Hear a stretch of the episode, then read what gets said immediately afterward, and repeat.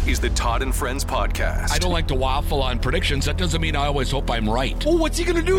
oh, come on. I'm with you. So, thank that. you. Yeah, I'm with you. Todd, I knew we'd agree on something here. From the KWLM Sports Studio, with thanks to Heritage Bank, member FDIC equal housing lender. Here's Todd Burgaff. Hey, thanks for joining us for the podcast once again today. Uh, joining us via the telephone, uh, Shawn Bohlsen, as uh, you know, he's out uh, conducting business and so forth. Glad you had a little time for us here, Shawn, that we could uh, fit you in and so forth. Uh, boy, beautiful day yesterday. Uh, let's see, it was a Tuesday, right? Were you out playing a little golf, perhaps? Unfortunately, uh, sometimes uh, work calls. So I've been uh, in uh, St. Paul for a couple days. Ah, all right. Actually, driving home right now. Uh, did a little boat cruise on the St. Croix River last night. Cool. Uh, yeah, it was okay. Thinking about my buddy's golf and what I was missing. So uh, we have the big Hawk Creek tournament that Ash has got going, and so I haven't been able to play it all this week. So uh, yeah, I hope I'm not too rusty. So that's uh, this weekend on Saturday, right? The tourney? Saturday. Yeah. And you're uh, signed up, ready to go? signed up, ready to go. Uh, he told me I think my group is Andy Jacobson, Matt Gorens, and then one of the pros. Okay. Uh, they let pros play, Yeah. and whether, regardless of what they shoot the first nine, they have to play in the championship gut. So uh, he said he's a good player. Uh, they have 58 people. I think it's going to be, uh, you know, a wide open shotgun, and and uh, it's going to be packed. And I look forward to it. It should be a really fun format. Did you play in that last year? I did not because Ah. I've always had something that had, I've, has come up. So um, this is going to be my first year that I play in it. Yeah, that's right. Well, it is only year two, so you know it's you're you're getting in at a good Well, I time. think it's year three, isn't oh, it? that's right. You're right. You're right. Yep, year three. So, Yeah. well, great. Uh, the first two. yeah, and unfortunately, I have something uh, going on uh, this weekend, so I can't play either. But I'm looking forward to the Oakdale Invitational the following week, and I saw you did have your name signed up on that one.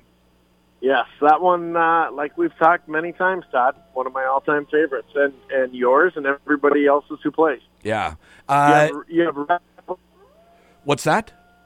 and then the Lakeland uh, is is right after it. I'm pretty confident that our buddy Greg Snow will get that Lakeland up to uh, make it the big three, and then you have these little tournaments that are really fun around it too. So, Yeah, but yeah, right. Oakdale's one that you look forward to. Yeah, that's right. It's one of the majors, if you will, in our area here, and and uh, you know uh, that. Uh, uh, so looking forward to that. We'll talk more about that uh, next week. Uh, this last week, it was kind of uh, you know Lee Hodges. I didn't know who he was, uh, and uh, but I knew by the end of the weekend because he was on the leaderboard the entire weekend. Seems strange that a guy that had never won would lead wire to wire. It's the first time it's happened at the 3M Open. I don't know if you had a chance to watch it or not. It's unfortunately not an elevated event, so the, the field wasn't huge. But maybe the bigger story coming out of that, uh, Shawn, is that Justin Thomas continues to struggle the way he is. We're used to seeing JT. He, he should have walked away. Usually he doesn't even play in this event because he has plenty of Ryder Cup or, or FedEx Cup points. He doesn't have to play. That's kind of a big story. JT is struggling. He is struggling. I saw a tweet and it said uh, JT's handicap is now two. and if you think about it, he won the PGA last year when Mito Pereira kind of collapsed. Yep. He's barely one year off of winning a major, and now he's uh, he's struggling. It just shows you how fickle golf can be. Uh, believe it or not, there's uh, about six inches between your ears that probably have as much to do with the outcome of your golf tournament as your physical swing. So. Um, he seems like one of the good guys. You know, he's a third generation PGA guy. His grandpa was a, a PGA pro. His dad was, and uh, comes from a golf family and just has found success and success. And all of a sudden, like all the rest of us, something can just go a little off, and, and your golf game struggles. Yeah. His dad is his only coach he's ever had. So, really a neat story. And when you watch him swing the golf club, it looks perfect. I mean, if you were going to uh, put on video for someone and say, hey, show me the perfect golf swing, he would be among the contenders. Maybe it would be Rory, number one, but JT would be close in behind that. Uh, and, and he's won so much, it, it is the six between the ears. It was one. It was like Gary Player, somebody who said that first years ago. Uh, the most important uh, part of your body is the six inches between the ears, and and uh, so true. And he's finding that right now. His buddy Jordan Spieth is not that far off, really struggling in his career too. Right, and and again, Spieth we saw win I don't know three four majors like in a row. We're Yeah. like, boom, this guy might win every major for the next ten years. All of a sudden, he falls off a bit. Now you see, a, uh, you know, Scheffler who just dominates, and and but now they're talking how bad his putting's been. Well, his ball striking's been so good, his putting hasn't. Met. I mean, these guys have. There's so many good golfers out there. The fine line between what gets you to that super elite level and what puts you in that level of struggling is closer now than it's ever been. Yeah. And uh, to to see these guys struggle, and you know to have some of the Netflix stuff like the full swing where you get to see the behind the scenes and Mm-hmm. and you get to kind of see the the person, not just the golfer we see on Sundays. You know, it's easy to cheer for these guys. They all seem like pretty good guys, and and they've their craft they've worked on their entire life, and they find success, and and they go through struggles. But that's not unlike you and I. I mean, Yeah. we're not professional golfers, but it's just that kind of a game where you can feel like you got it figured out, and then you can go play the back nine and feel like you've never golfed before. Boy, that's for sure. I just had a round like that up at Blueberry Pines last week where I went 34 45. So I know exactly what you're talking about uh, in that regard. You know, and, and the reason we like to uh, love to watch golf and love to play the game as well is because you see the best in the world at sometimes just be totally at their worst and be completely vulnerable and just I mean, just blow up. I mean, Jordan Spieth, when he blew the Masters years ago, you see the best players in the world look like an, a rank amateur. I don't know that you see that in any other game where even a guy who's at the peak of his game, like when Spieth was winning the majors, that was when he, uh, you know, coughed up that one Masters and then he won it the following year. But he was he was the top player in the world, and he dumps one in the water and then he chunks another one. He was the best in the world at the time, and he looked like one of us. So we can relate to it so much. Yeah, and you know, if you look at football, you know, you look at like a Randy Moss who was on top of his game. Mm-hmm.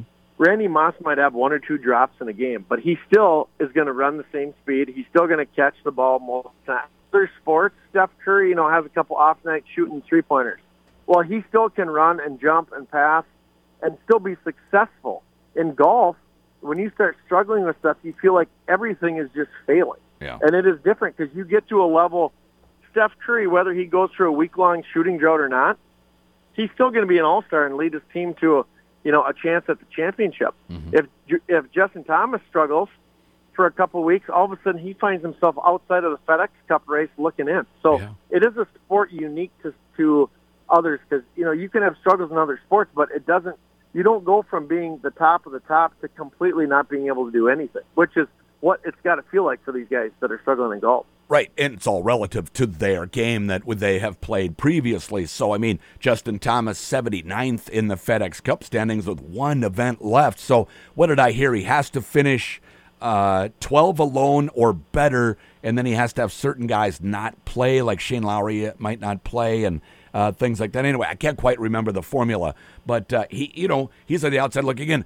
He's struggling for him. I mean, there's a lot of guys who would love to be struggling the way he is right now that are on the PGA Tour, and they're not. But for Thomas, it's got to be foreign to him that he's at 79th in the FedEx Cup standings uh, at this point, and and for him, it's been a little bit of everything too. It's been the irons once in a while, and then he hasn't putted particularly well. So sometimes it's you're just a little off in every aspect of your game, and then you wind up struggling. And sometimes you're just terrible at one thing and can do everything else. I know. I, I, I, I definitely know. I definitely know what that feels like, and it's not Yeah. fun. And I can't imagine if you you got your livelihood from that. Right, and and the TV cameras on you, and the crowds are all watching you, and you know that that makes a difference. So, have you ever had a chance to play uh, in front of a gallery that that uh, where people were watching you and and others play? You've probably been in you know final groupings or something in a tournament, haven't you? Yep, I have. So- uh, it, it puts a little added pressure. I mean, nothing like they have, but Yeah. yeah. I mean, all of a sudden you got people watching, and it's not just you're out playing with your buddies. So it, it does bring a different element into the whole the picture.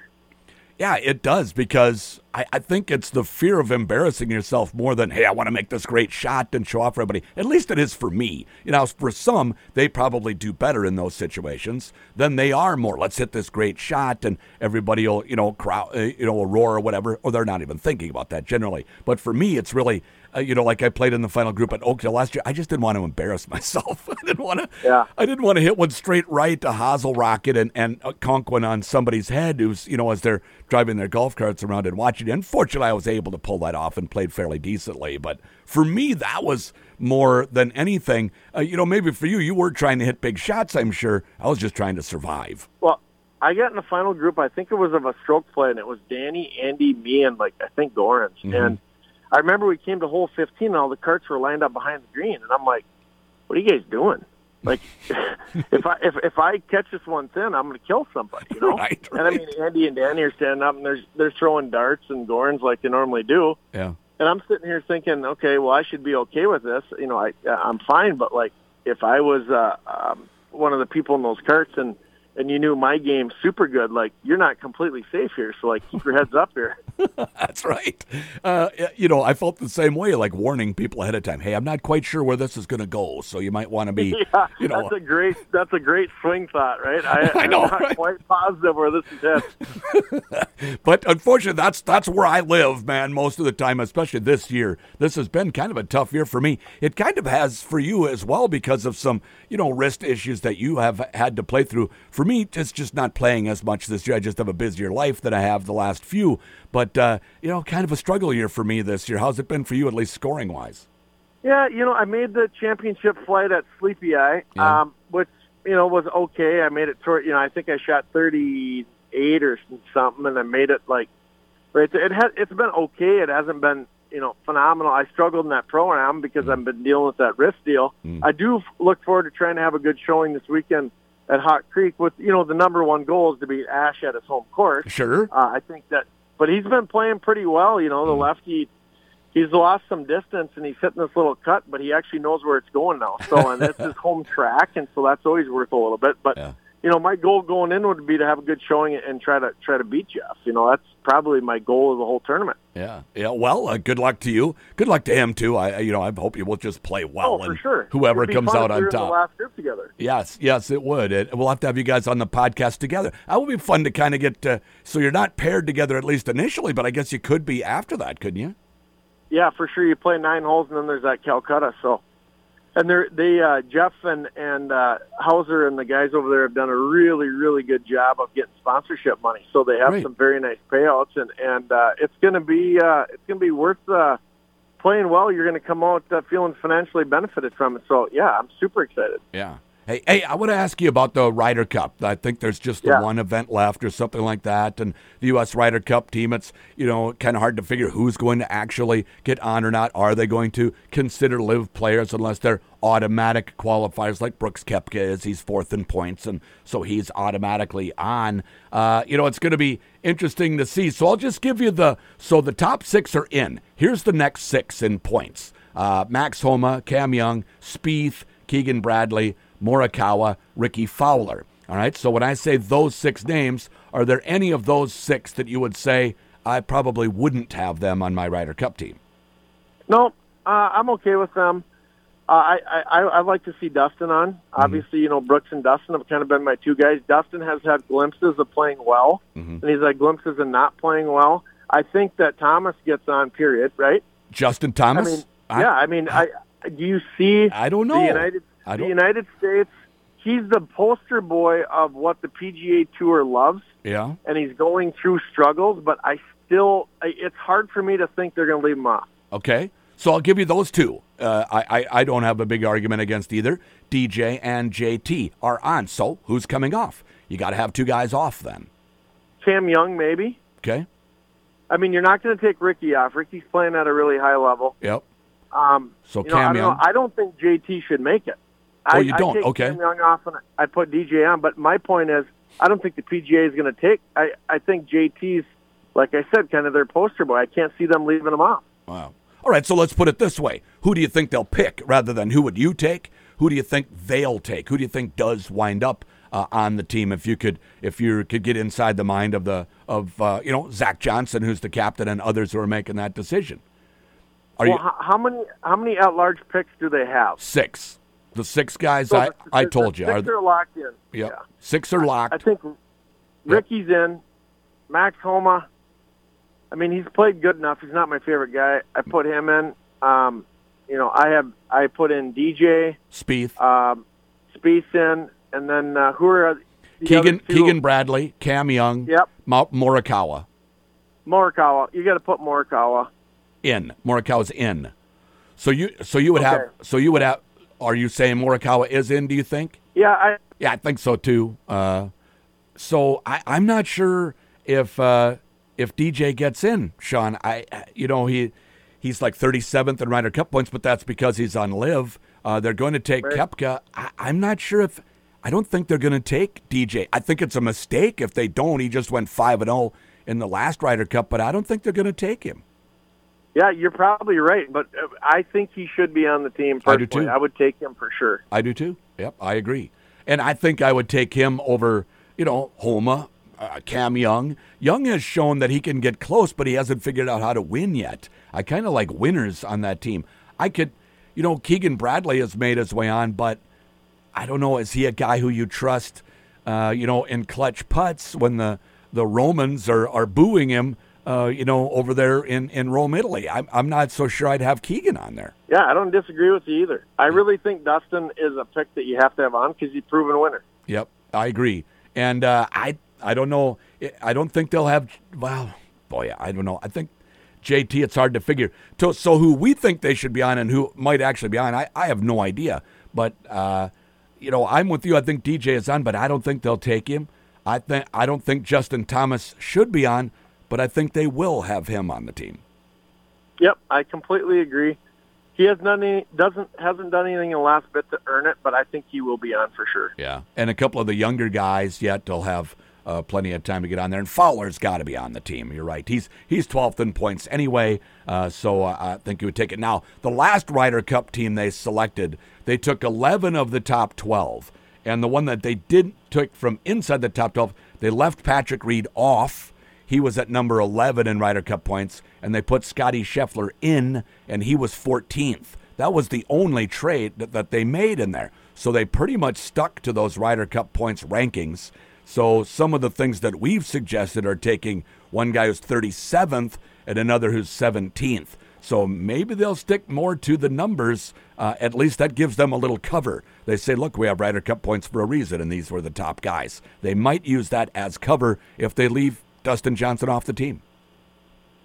Yeah, um, I like guys that are playing well. Yeah. Um, I like guys that are proven in Ryder Cup. Patrick Reed was as good as it got in Ryder Cup too, and they left him off. I think that was more because of his personality. But, Yep, yep. Um, it'll be interesting to see the list come out. Yeah, that's for sure.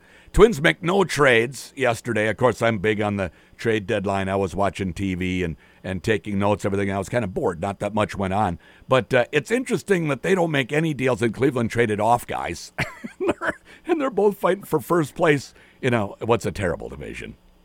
It is a terrible division. You look at teams like Houston, who had a guy throw a no hitter last night, and then they went out and got Verlander. Guys like the Rangers, who went out and got Scherzer. Uh, yeah, we're just not one of those teams that's going to make those moves, but uh, we, we we really did nothing, and uh, can't say I'm surprised.